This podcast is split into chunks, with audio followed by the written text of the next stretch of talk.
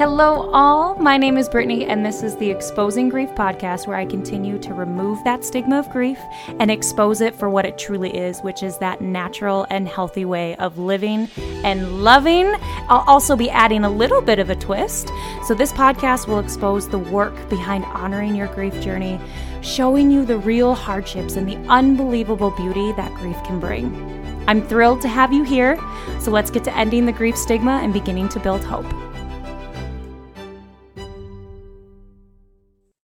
All right, welcome back, my Exposing Grief listeners and viewers. I'm excited to be sitting with another guest. I'm sitting with Gregory. He's been in a couple of my networking groups and we've collaborated quite a bit. So I'm excited to have him here to talk to you guys about estate planning. So I will turn it right over to you, Gregory. Tell our listeners and viewers a little bit about yourself and what got you in the line of work that you're in. Absolutely. Thank you for having me, Brittany. Uh, very happy to be here. My name is Gregory Singleton. Uh, I am an attorney. Uh, sorry about that. Uh, I'm the founder and owner of Signature Law, which is a law firm that focuses its practice on estate planning and probate and trust administration. Basically, that means for estate planning, we are putting together a plan to protect someone's legacy after they've passed and to take care of them while they are incapacitated. And for probate and trust administration, we're looking at managing the administrative and legal things that happen after someone dies so that we can distribute assets and make sure that your legacy is properly moved to the next generation or who you want. You asked uh, how I got into my line of work. Uh, well, it's a very long story. I'll, I'll, I'll two real two parts. I'll keep them short. One is while I was in law school, my my grandfather actually passed.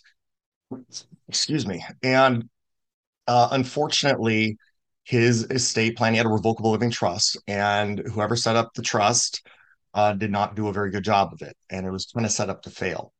And when an estate plan fails, be it a trust or uh, a will or just not doing anything, it causes a fight in the family. And those tend to be some of the most vicious fights out there. I remember in law school when we got a case that was like Smith v. Smith or Marbury versus Marbury. Those were the ones where the, the fireworks would fly any event, yada yada yada. There was a lawsuit in our family, and there are people that in my family that I'll that I grew up with that I'll probably never be able to speak with again, just because of the rift that it caused. And uh, it really sank, you know, hit home with me and said, if I can keep families from doing going through this, uh, then I've done something right. When I got out of law school, I immediately went into litigation for various reasons, and I did that for seven years, doing complex commercial litigation, civil rights work, employment law, real estate law, et cetera, suing people, doing jury trials, and that sort of thing. And I realized about five or six years in that I I do not enjoy arguing with people. Terrible realization to have after you've gone to law school. You want to have that realization before law school. Yes, I would imagine but, so. yeah. but luckily, there's a lot of areas of law that you can practice where you're not just constantly arguing with people. Estate planning is one. I put two and two together in 2019 i formed signature law and best decision of my entire career. I love that. Yeah and I, I, appreciate that you touch on this. I mean we you touch on this piece of some of the family dynamics. That obviously comes up a lot with grief of and you know someone grieves a little bit differently than i do but we don't realize that until we're in it. And i think people can sometimes overlook the conflict and the family dynamics that can show up during the logistics aspect of it as well. So I appreciate that you hit on that piece of the importance of finding a good estate planner. Yeah, I, I mean, I I'm not an expert on grief. I'm sure we can find one of those somewhere. But what I have noticed is people are surprised by their grief, and oh, all yes. of a sudden it it it comes out like that, and all of a sudden you've got a lot of emotion, and usually a fair amount of assets and money at issue, and people tie their worth the amount of money and assets they receive from the estate, whether it's conscious or uh, subconscious, and then they want to fight.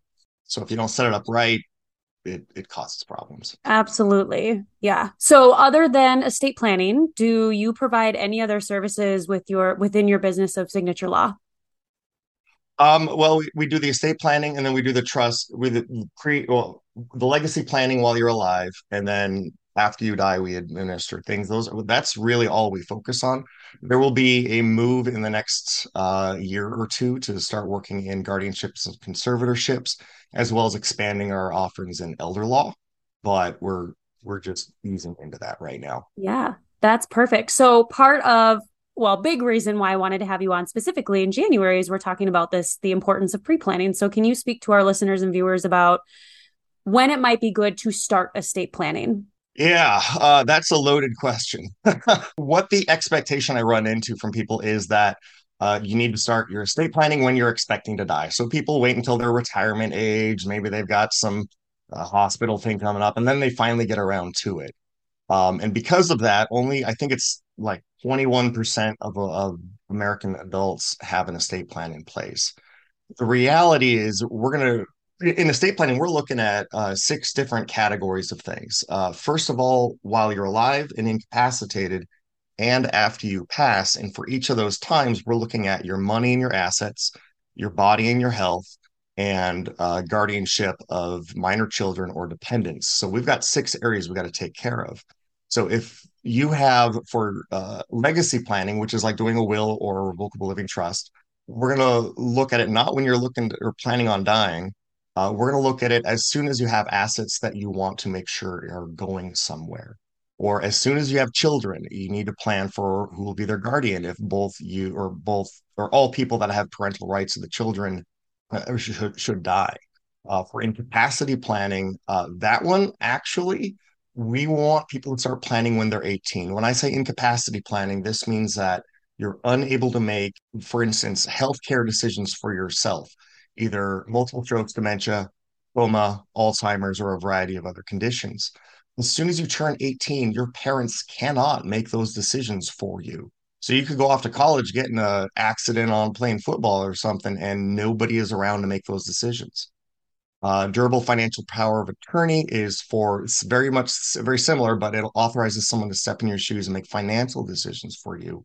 And then as soon as you have kids, guardianship directive that if you're alive but incapacitated, someone's got to have authority to take care of your kids. Otherwise, social services gets involved. So we're we're looking at major changes in life, and as soon as you turn eighteen. Okay, yeah, and these I think are uh, well, we'll hit on this uh, with my next question, but this is partly why I wanted you on. Of I think these are areas that people wouldn't even think, oh, I'm young and healthy and I don't need an estate plan. Nah, right? We don't we don't look at it, which is why I want to highlight the importance of pre-planning. So Gregory, can you speak to the listeners a little bit about the importance of pre-planning and particularly the importance of pre-planning with estate planning? Believe it or not, everyone has an estate plan. Uh, let's say you live in Minnesota. I, I practice in Minnesota. If you don't have a revocable living trust or you don't have a will, you have a will under the statute, the Minnesota statutes, and basically it says all your assets are going to go to your spouse or your kids, or and then after if you don't have spouse or kids, it goes to your parents and then brothers and sisters, cousins, et cetera, et cetera, et cetera. Um, if you don't pre-plan, you may run into a situation I had last year. If you are under the age of 21 in Minnesota, you cannot inherit under the Uniform uh, Transfers of Minor Act. Minnesota version of it. But as so, what happens if you are under 21 and you inherit a large amount of money uh, because someone didn't do a will? It goes into a custodial account, and then when you turn 21, you get everything.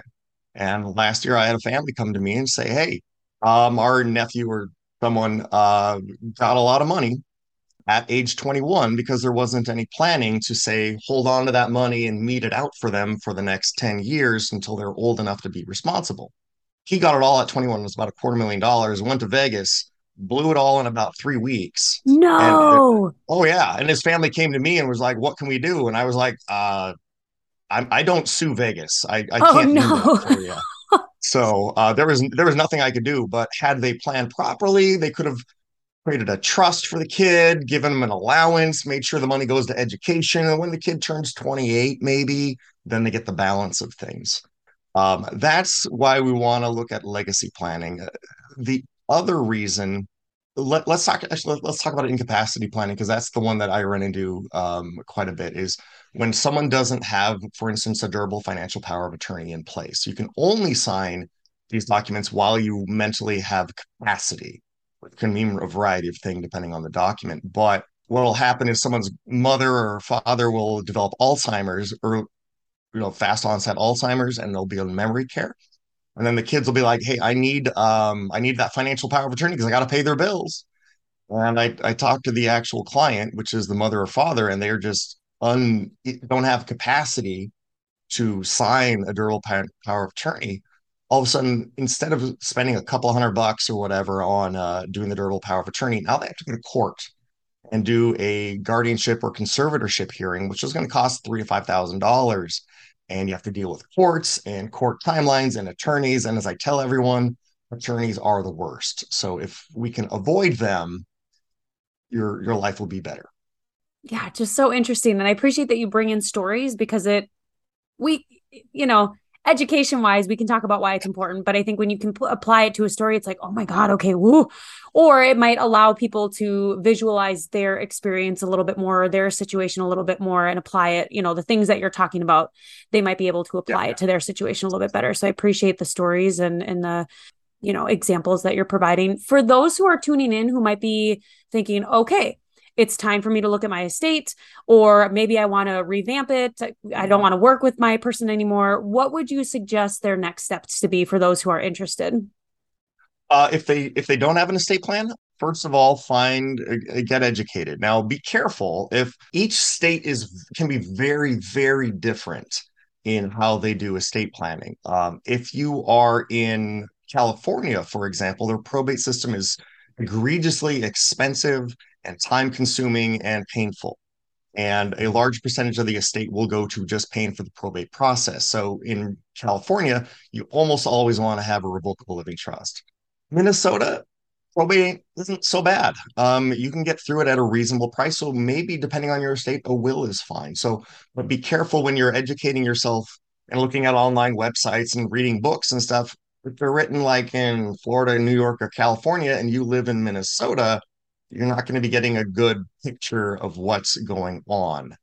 So your goal really is to find the right individual to talk to, get get educated, uh, watch some YouTube videos. I have a YouTube channel all on estate planning and probate. Uh, I do presentations on that. They're all free online, but just get educated a bit and then talk to a professional that focuses their practice on estate planning. And I cannot emphasize that enough the law changes and there's minor and little changes and updates. And if you talk to a general practitioner, they may be a wonderful lawyer that did your, uh, uh, you got in a car accident and they represented you. And then they also handle the divorce and they do some corporate law and maybe a little criminal law on the side. But oh, yeah, yeah, yeah, they do some estate planning as well. That probably means they just downloaded some templates offline and fill them in. And they really, they know a little bit more because they went to law school, maybe, maybe they're going to miss a lot. So talk to somebody that focuses the practice on estate planning. And estate planning and elder law are really the two areas. Yeah that that i always tell people that too when they're looking um when asking about grief. Um mm-hmm. there's a lot of clinicians that will say you know oh this is an interest of mine or i see this come a lot in my office which fine right? Not that they're not doing good work when it comes to particular things, you really want to make sure that they specialize in it. So I'm really sure to highlight that the same way that you are. Make sure whoever you're working with specializes in this area. Um, and I think people can overlook until they unfortunately work with somebody who doesn't. I think they can overlook how important it is that they specialize in this area. And listeners, too, quick thing: I will I will put Gregory's um, YouTube channel in the show notes below, so don't feel like you have to be scrambling and searching everywhere. I will be putting that in the show notes so you have easy access to that. We actually can't say specialize uh, as attorneys. We just have to say focus your practice on. There's some ethical rules, but that's not. That's interesting. Hmm, that's interesting. Yeah, in the therapy world, specializations. That's what you want to look for. That's the biggest thing when you graduate. They're like, "What are you going to specialize in? What are you going to specialize yeah. in? What's your niche?" Right. Um, yeah. That's interesting. So, okay, so maybe you wouldn't look for the terms, what do you specialize in? It'd be more, what's the focus? Quickly too for those who are interested can you briefly give us a rundown of what it might be working like with you specifically gregory? What can people expect if they're going to work with you? Yeah um my pro well first of all i can only work with people in minnesota. I'm only licensed in minnesota. Uh that's just the way it goes. Uh secondly i actually have a unique situation for now. Um i'm i don't have an office. I work remotely. So what will happen is we'll have an initial consultation, put together a basic strategy, of, you know, suss out a few things, and then you'll get the intake package, which will include, for instance, all the intake forms. Fill those out, get them back to me. I'll do the drafting. We'll have the first consultation. I usually do this over Zoom. Um, at this point, I often haven't met my client yet because I work from home. I don't have an office to go to. Um, but we'll do the consultation over Zoom re-strategize. I'll get some clarification on a variety of things, polish up a few things. I'll take it home, I'll redraft, uh, share the documents with you, uh, just for this sake, by the way, of looking at the information you know better than I. Uh, names, phone numbers, distribution. A big one is your answers to your healthcare directive. Uh, I could go on a long time about bad healthcare directives, but you should have a robust one. And I'm not just saying this because I'm on your podcast, but you should have one that has a mental health care directive component as well. Very important these days. But uh, from there, we'll actually have another consultation again, Zoom, because I can actually share the screen. And this is another pet peeve of mine. I want people to understand what's in the document that they're signing. Um, weird. Is that is that typical? Do you is that usually how people practice? um, well, on one hand, there is an ethical obligation that attorneys yes. have to inform their clients about what they're doing. Uh, there's on the other hand, there's a reality of I've I've seen a lot of estate plans where the the client was like looking to redo their estate plan, and then they said, "Yeah, my my attorney drafted it, then we just signed it." I was like, "Did he go over it?" And they're like, eh, "He kind of talked about a few points, but that's it." I'll look at the estate plan, and it will make absolutely no sense. It will mess up the, who the personal representatives are. I've seen ones that have built-in supplemental needs trusts, which are pretty robust beasts for people uh, that are on medical benefits and such. Um, where there's nobody that's on medical benefits and there's no need for such a trust. Uh, I've seen, seen things screwed up left, right, up, and down because the attorney didn't go over things with them. And it ticks me off. It really ticks me off. Absolutely. Uh, and I and so this too, I mean, listeners, if if you're hearing this, I hope that you're also hearing like, wow, Gregory's going to take really good care of me. And also, if you're not able to work with him for whatever reason, if you're in a different state or you already are working with somebody, this is hitting the point of make sure you advocate for yourself right? Whether it's in mental health, physical health, legal things, right? Always make sure you're advocating for yourself and asking to see these documents. So I appreciate that you highlight that, Gregory, because that is so important. Yeah. Remember, your attorney works for you. They don't want to admit it, but they do. Um, so they need, I mean, take their advice, but if you need them to explain it, then make sure they explain it. Yeah, because that review consultation that we'll do is a literal line by line over everything that's in the in the thing. And my favorite thing is I can say, Merry Christmas. We're going to spend an hour going over your joint revocable trust. Congratulations. We, uh, we. so I have a great time doing it, but um, you know, not it's not it's not everyone's cup of tea, but it's important to do. And then from there, I finalize, make any changes, whatever else we have. We set up a signing. And right now, I actually drive out to my clients and we do it in their house. And then we do that. I take it home. You get a binder. Um, this is apparently I have a lot of pet peeves. um, uh, many attorneys, what they'll do is you'll just get you'll get a, a fancy cardboard ish paper thing that staples your will, your durable power of attorney, your healthcare directive all in one, and they just hand you an envelope. I think that's kind of ridiculous because you don't know what to do. So I put together a, a strategy document, a lots of instructions on what to do, what not to do. And then there's a bunch of ancillary documents you got to take care of. Uh, you don't need me for, but things like a funeral directive. Doesn't seem important, but let me tell you, people want things taken care of at that after someone dies. They don't want to have to think. They want to look at a document and say, "Oh, he wants open bar and to use this funeral home." Done. Yep. And two, just a quick note on that, I will, I do have someone in this series coming on, listeners and viewers, that will talk about the importance of pre-planning a funeral. So mm-hmm. nice segue, Gregory. Um, yeah. But these pieces that you're touching on also speak to how you're different and I think that's so important when there are so many estate planners and there are so many professionals in that have this focus right? People like to know, well, what makes you different than everybody else? And I'm hearing you are very detail oriented, you are very personable, and you are going to adjust to each client's needs and make sure they fully understand what's going on. Yeah, I I just give everyone the Cadillac of estate plans uh, because it's just more paper for me, and I've got it all planned out. Um, my focus on the firm is to do excellent service with excellent customer service. Uh, I don't think a lot of attorneys do that, and uh, it's a shame, but we're getting better. Attorneys are getting better. It's good. That's good. Slowly. Yes. Well, I appreciate all this great information. Listen, viewers, I have all of his contact information down below. So if you want to contact him, you certainly can. I always, and I'm Gregory, I'm putting you a little bit on the spot here with my podcasts. I always like to wrap things up with this one question of you've covered a lot of information today, and I hope the listeners and viewers take everything away that you're take that you're giving them But if they only take one thing, what are you hoping that they take with them today? Work with a knowledgeable professional. I could, I do probate as well as as long as with estate planning. I could make a very, very healthy living doing probates of people that did their own will or did online will. Oh God, the online wills. Not not to, to bash all online wills. If you have an extraordinarily basic plan where everything goes to your spouse, if you die, if your spouse dies before you, it goes to your kids. Done. You might be okay with an online will, but if you don't work with a professional that knows what they're doing, you don't know what you don't know. The the unknown unknowns or the unkunks. Potential issues are out there that are not covered by online wills. What if you move from a community property state? How do you deal with pets? What about tax issues? Do they even apply? What if there's a divorce? Do you know the ins and outs of the Secure Act? I do this all day, every day, and I learn something new every single day, and uh, which is I love. I think is great. It keeps me interested, uh, or keeps me interested in the the area of practice. Um, but make sure you work with a professional uh, because there's the unknown unknowns out there are what will bite. It won't bite you in the in the butt. It'll bite your your heirs and your family and whoever's taking care of your estate, and cost them a lot of time and money they don't want to deal with.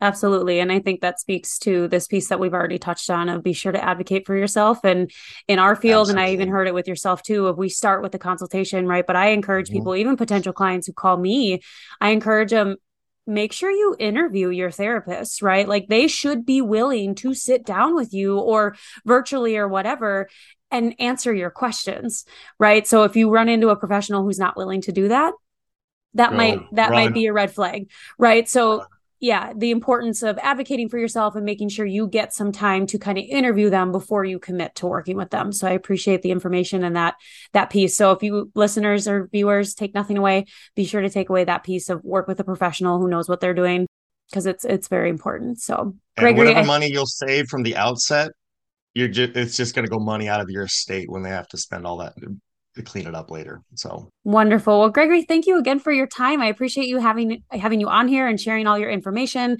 Um, all your contact information is below. I do also have your YouTube down there, so listeners, viewers, be sure to check that out. And stay tuned. We will be back with more pre planning professionals and the importance of doing that. Gregory, thank you again for your time. I really appreciate it. Thanks for having me. I appreciate it. Thank you so much for tuning into this episode of Exposing Grief. I want you to know that you are playing an important part in removing that stigma of grief and, in turn, creating a world where expression of love for our living and deceased loved ones is acceptable and welcomed. For that, I am forever grateful to you. If you resonated with this episode today, please share it with someone you believe would benefit, or I welcome any and all reviews so it's easier for others who need this hope in their life to find me. Here's to honoring your grief journey and empowering others to do the same. Until next time.